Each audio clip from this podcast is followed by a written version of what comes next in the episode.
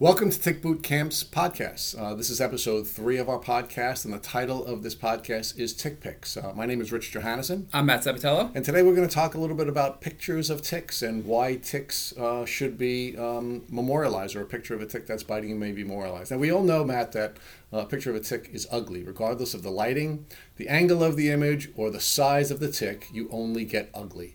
Ticks are not alone, their cousins, spiders and scorpions, round out a really ugly family tree. Our reaction to ticks and their cousins is part of our encoded defense system. We automatically feel creepy when we see a tick. Recently, Matt, my secretary shared with me a story about an extreme reaction she had to a tick. Her mother discovered uh, a tick was engouged in her back, and Kathleen was so disgusted by the tick she physically couldn't remove it. She had to call a neighbor to assist her in removing the tick. So that question, uh, so the question, Matt, that I think begs to be asked is, why would anyone take a picture of a tick, especially one that's bitten them? Yeah, as as, ear, as gross as it sounds, it's best to take a photo of the tick and keep it because you never know when you may need it. So you want to preserve as much information as possible about the tick that has bitten you, and because you may need it down the road, you don't know. So Matt, when I was bitten by my tick and I called you about um, what steps I should take, you actually didn't ask me to take a picture of the tick. You you recommended that I preserve the tick um, in uh, in a Ziploc bag. That's right. Yeah, because once you preserve it, there are a lot of different things you can do with it. Um, and my immediate reaction was just preserve the tick. You may need it, and who knows what we're going to do with this tick down the road. And of course, I did I did share the uh, tick with my uh, with my doctor's office with the physician's assistant that I that I worked with, and we're going to talk a little bit about that later on in the in the podcast. But Matt, you actually had a really good idea recently um, about what we should do with the tick, and can you share with our listeners what your recommendation was? Yeah, so from our research, we found that the University of Rhode Island has a website called Tick Encounter Resources, which allows people who were bitten by a tick and have removed the tick to actually take a photo of it and send it off to them for analysis. So, as creepy as it sounds, we took your tick that was about what six months old at the time, Rich, maybe, right? Yeah, well, Uh, about, yeah, and yeah. it was missing all of its legs, right? It- It just had its little palps popping out of the front. Well, the, the legs were in the bag; they had just fallen off of the tick. They were still there, but not attached. And when we took it out, I have to say, I didn't think at the time I was going to be affected the way I was. I was so grossed out, I didn't want to go near it. And when I was taking the photo, I was just hesitant to even get close to it with my ca- with my camera. And it was just such a weird reaction that I felt. So, Matt, let's let's walk this back. So, we discovered this Tick Encounter Resource Center from the University of Rhode Island, and um, and you suggested that I should take my uh, my tick out of its uh, out of its Ugh. drawer, and you and you uh, and you wanted to take a picture of it for what reason? So if we take the photo of the tick, you can actually send it off to Tick Encounter over at University of Rhode Island. Great free service. And typically within two to three days, they'll come back to you with a customized report about the tick, what type of tick it is, and the diseases it may carry. So we happened to do it on a Sunday, not expecting much. And um, you know, I, I remember leaving that day and telling you, Rich, you better send me that email as soon as you get it. I can't wait to see it. Right, and so, so we did we did uh, we did send the the tick picture or the tick pic to the University of Rhode Island, and uh, and why don't you outline for our listeners what we saw first in order to be able to send out the the picture? So you took the picture, we opened up the website, and what did we see on the website? Yep. So you open up the website. It's pretty simple. It's tickencounter.org forward slash tick underscore testing, or you can go right to the main site and click on it. And right away it says, Is my tick risky? Tick Spotter helps identify the type of tick and assesses the riskiness of your tick encounter. Submit a picture to Tick Spotters and receive a customized reply full of best practice, next steps, and advice in just one to three days. So we clicked on that link. We answered a couple of questions about uh, the encounter, where we are, our location, uh, attached the photo of the tick. Do um, if we knew what kind of tick it was at the time, we thought we knew, but we weren't 100% certain. If we knew what age it was, you know, based on an adult, was it was it a larva tick? Uh, when you found it, when you were bitten, and a whole bunch of other questions about geography. Are you in the United States? If so, what zip code and what's your email address?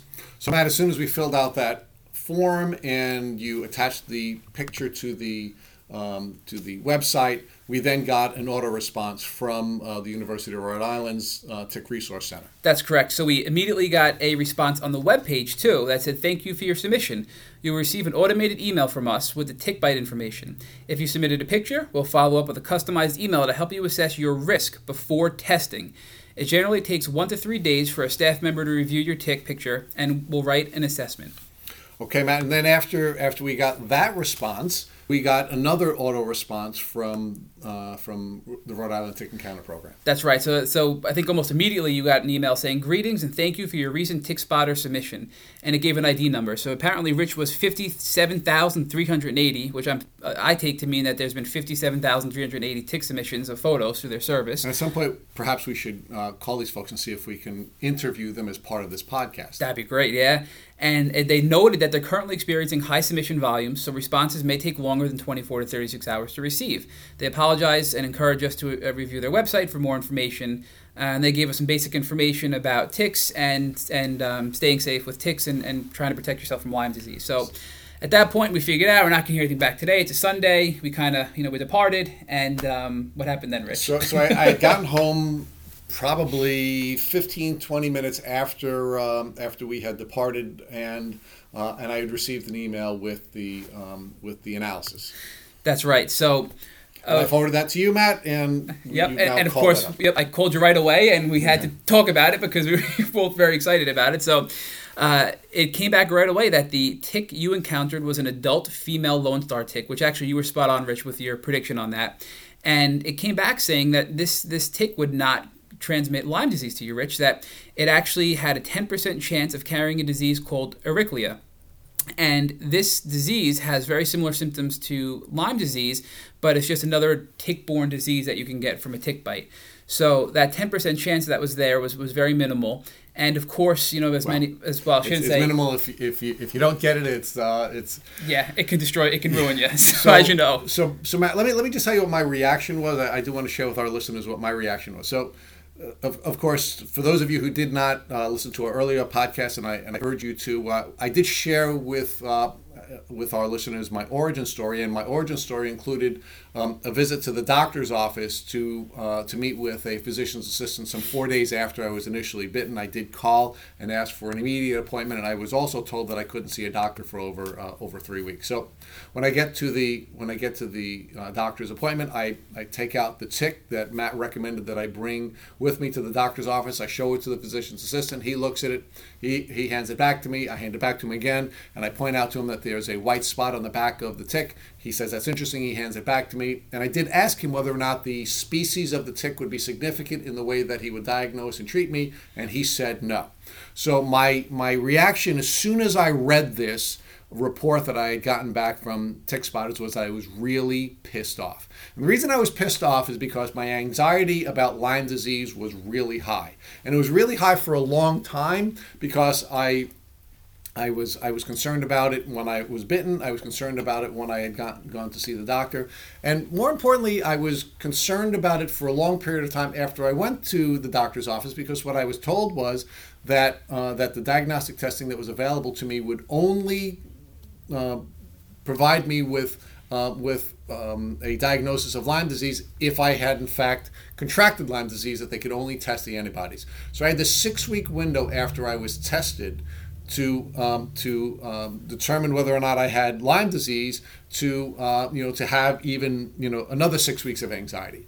And if this doctor's office and this physician's assistant had any basic level of competence, he would have been able to tell me when he looked at the tick I was not going to contract Lyme disease. Now, he would have had to tell me that I would have um, possibly have contracted another um, tick disease. He may have, you know, warned me to be concerned about some other symptoms that may or may not have happened in a shorter period of time. But I didn't have that. I, I received the uh, advice that I would be uh, welcomed back and, and, that I should make an appointment to come back in six weeks to take a blood test to determine whether I had Lyme disease. So I was really pissed off as soon as I received this report, Matt. Yeah, and what's most surprising to me, Rich, is I mean, upon a, a your first Google search for a tick with a spot on its back, which we did, and I'm actually going to pull up. We have a picture of your tick here, and oh, it's just just, just gross. I mean, it's it's, it's but when when you Google this, it's clear that a tick with a spot on its back that looks like that is a Lone Star tick. So if you and I can do a Google search in less than 10 seconds to find that out, wouldn't you think a doctor in an area like Long Island, New York would know what a Lone Star tick is and what type of disease it carries? So it's really scary when you think about that. Well, it and you know, Matt, the the other the other piece of this, of course, is um, I wasn't given the information about the other diseases that I may have contracted from this tick. Now, of course, one of the other concerns that you know we should have uh, I should have been made aware of from this doctor was that I could have also contracted uh, a, a meat allergy, the, the alpha gal meat allergy. Now, Yes. we know people have died from anaphylactic shock as a consequence of having these meat allergies. Yeah. I was not warned that, um, that there was the possibility that I could have um, suffered uh, a meat allergy, and I was not warned to be concerned about the symptoms. So not only wasn't I wasn't I told that I could not have gotten Lyme disease, and not only wasn't I told that that there was another disease that would have had symptoms that were similar to Lyme that may have been may have um, begun to uh, present, but I was also in a position where.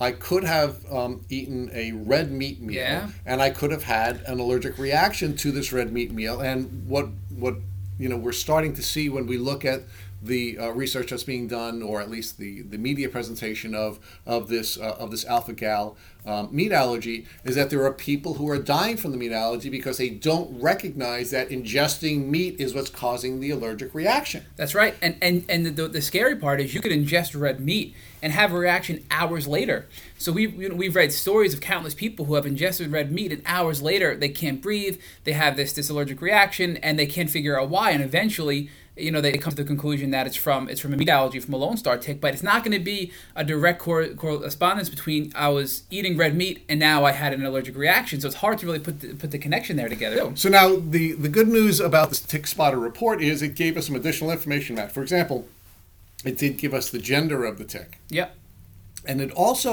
gave us a an outline of how long the tick um, had been um, had been you know feeding on you feeding on me, uh, you know, before it had been detached. And it, and what the what the report says is that it appears that this one was attached and feeding for about one day or less. Now, that's another piece of information that the doctor should have considered when giving me the advice that he was giving me, right.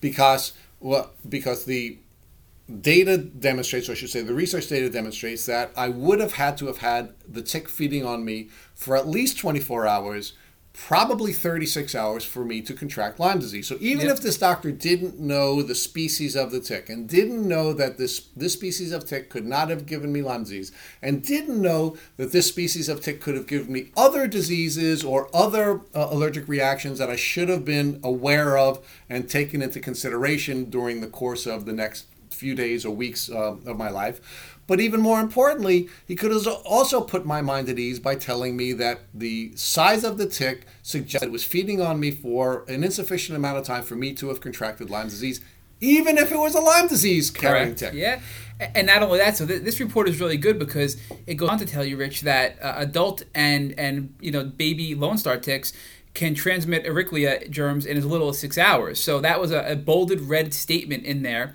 Um, but then it went on to note that it, it's only in 10% of bites from a Lone Star tick is it going to transmit this disease on average. And I that's- think, but Matt, I think I disagree with you on the ten percent. I think ten percent is a pretty high percentage, and it's not. true. There aren't odds odds that I would like to take. It's like having a, um, you know, a one in ten, one in ten chance of blowing your brains out if you had a bullet in, in, in a gun. I wouldn't take that chance. So, Yeah. uh, uh, so That's a very so good the, point. So the the uh, next paragraph, which you're now reading, of course, uh, caused me to have uh, a negative reaction to my doctor as well. Because look, we, we, we know from the report that we had gotten from from the tick encounter that the tick was um, feeding on me for less than a day. So Lyme disease was off the table. However, we also know that Ehrlichia is um, is a um, a disease that I could have contracted from this particular tick if it had been feeding on me for six hours, and the report could not discern whether or not it was six or greater hours. So that's information the doctor should have given me, Right. and that's information that I should have been prepared to um, to take into consideration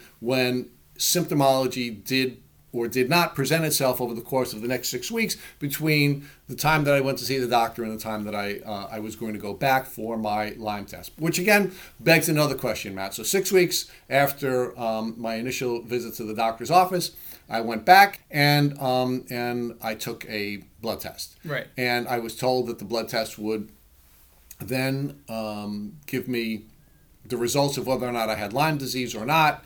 And uh, within a few days of me taking the blood test, I don't recall exactly when, uh, how long after, I did receive a call from the doctor's office, and they said, "Congratulations, Mr. Johannesson, you do not have Lyme disease." Yep, it, and and I call BS on that, Rich, because as we've learned, these Lyme tests are horribly inaccurate and you know so, some studies suggest they're they're they're over 50% inaccurate uh, inaccurate and I and I tend to believe that. And some other studies suggest they're 80% or higher inaccurate. So it really depends on the the type of you know the strain of Lyme disease. Not to get too detailed but there's so many factors that can determine a false uh, you know a, a well but Matt I you know the but it begs the question should I have even taken the test? I don't know what test I took. I don't know if they tested for Ehrlichia I don't know if they tested for anything else that they could have tested. But why test me for Lyme disease when A the tick wasn't yes. feeding on me long enough, and B, the species of tick did not carry Lyme disease. Right. Why give me the Why give me the blood test? So you know, my reaction when I read when I read the uh, report from the tick encounter at, at from URI was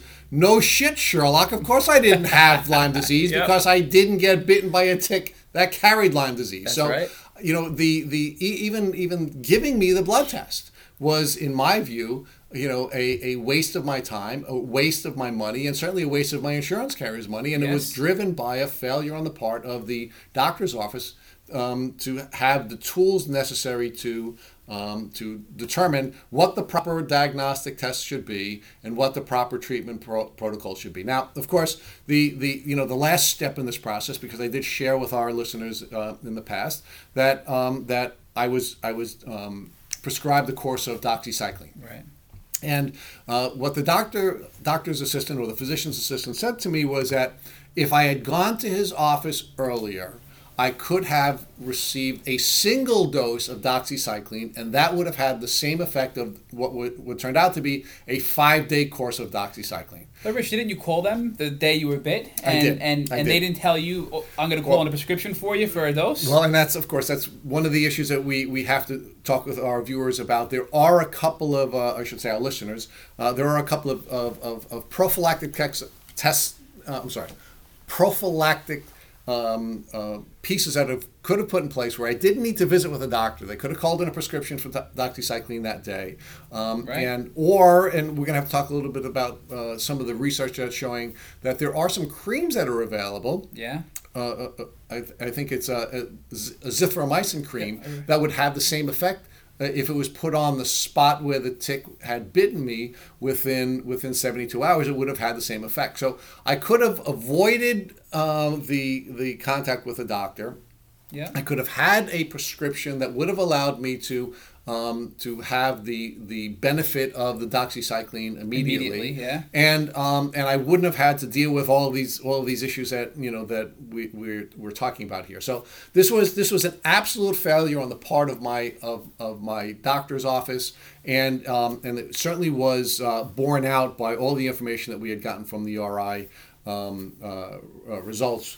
But uh, so the good news is, folks, that in the event that you're bitten by a tick, if you take a couple of really simple steps, preserving your tick, taking a picture of your tick, uploading your information into the University of Rhode Island site, and then receiving that information back to you before you go to visit with your doctor, you're going to be in a much better position to determine what type of uh, diagnostic um, uh, protocol should be put in place and what type of prophylactic medications, if any, should be put in place. And that's a wonderful result. So, but now if you look a little bit further down in the in, in this report, Matt, um, they then recommend that you you log on to their um, you know they have some some hyperlinks here you, you hit the hyperlink and it takes you over to their site and this is where i'll have to tell you that the report had me had me very un, unhappy with my doctor. But then when I linked over to the URI site, I felt like I was being waterboarded with information, and this this is consistent with a lot of what I was feeling when I was doing my research before. Um, I I went to the doctor, and then uh, between you know the bite and the doctor, and then some of the research afterwards. There's just so much information, and it's so you know scientifically oriented, Yes. and it's and it's and it's and it's so overwhelming that even though I've been doing research for months and months and months now, we've started to do this podcast together. I was overwhelmed when I got to the website. There was just much, much too much information. So I have to, I have to thank the folks at the University of Rhode Island for their wonderful service that provided me with a great deal of information very, very quickly. But uh, I have to recommend to them that perhaps they reorganize their Yeah. site so that when you're looking for actionable information after you get their report that you can you can get that actionable information directly connected to your report and in a more uh, more understandable format rather than Right. this very academic um, format that uh, I mean, was available. He- Here's an example of a heading that we're looking at right now, just from clicking on one of the links in the, in the email responses.